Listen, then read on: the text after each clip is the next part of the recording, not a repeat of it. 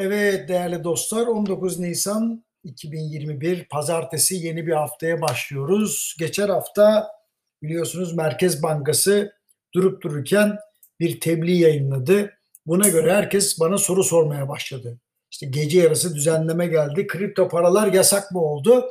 Şimdi ben de oradan konuya gireyim. Kripto para ile ilgili düzenlemenin en önemli hedefi alışveriş diye olarak kullanılmalarını önlemek. Ancak böyle olacağı belliydi hatırlarsanız G20 Maliye Bakanları toplantısı olmuştu ve bu toplantıdan sonra her ülkeden kripto paralarla alakalı sert açıklamalar gelmeye başladı. Bu açıklamalar ülkelerden radikal önlemlerin geleceğine de işaret etti. En sert adım kimden geldi? Tabii ki bizden geldi. Çünkü mevcut olmayan bir enstrümana bile mevzuat yazan bürokrasiye sahip Türkiye. O kadar etkili oldu ki bu karar yönetmeliğin yayınlanmasıyla beraber Bitcoin %3 değer kaybetti. Hatta ardından da Çin'in de içinde olduğu bazı ülkelerden çok ağır satış geldi. %10'a kadar e, değer kaybettiğini gördük. Şimdi Elon Musk hatırlarsanız Tesla işlemlerinde Bitcoin kullanılabilir demişti ve söz konusu kripto para rekor üzerine rekor kırarken Türkiye tam tersini söyledi. Hiçbir işlemde kullanılamazlar dedi. İşte bundan dolayı e, açıkça söylemek gerekirse bu kripto paralarda değer kayıp süreci başladı. Şimdi şunu hatırlatayım. Kripto para neden ortaya çıktı? Yani bir kere hisse senedi ya da emtia gibi alıp satılmak için değil, sonunda merkezi otoritelerin ürettiği paraların yanında otonom ve anonim değerler olarak alışverişte kullanılmaları için çıktı.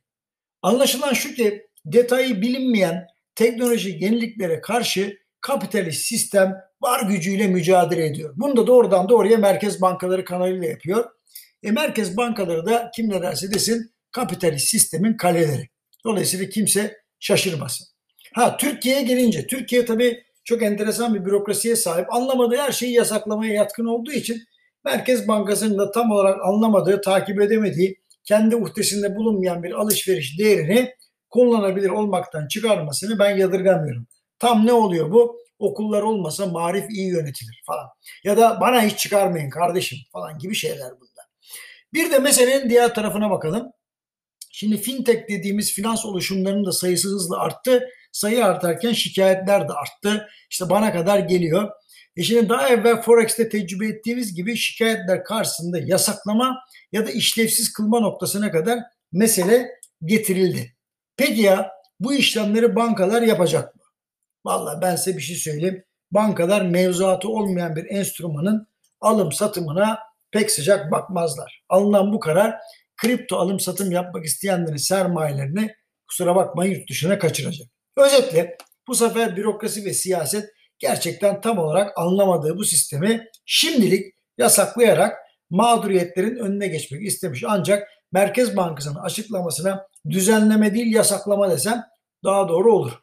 Anlaşılıyor ki Hazine ve Maliye Bakanlığı ve Merkez Bankası ekonomik kurumları e, vesaire 2010 yılından beri gelişmekte olan blok zincir kripto para meselesine sadece akademik olarak bakmış, fayda sağlayacak hiçbir çözüm üretmemiş. Şimdi Merkez Bankası'nın açıkladığı metne bakınca zaten birçok konunun izaha muhtaç olduğunu görüyoruz ki zaten işi anlamadıkları da buradan belli oluyor efendim. Hepinize iyi haftalar diliyorum. Saygı ve sevgiyle.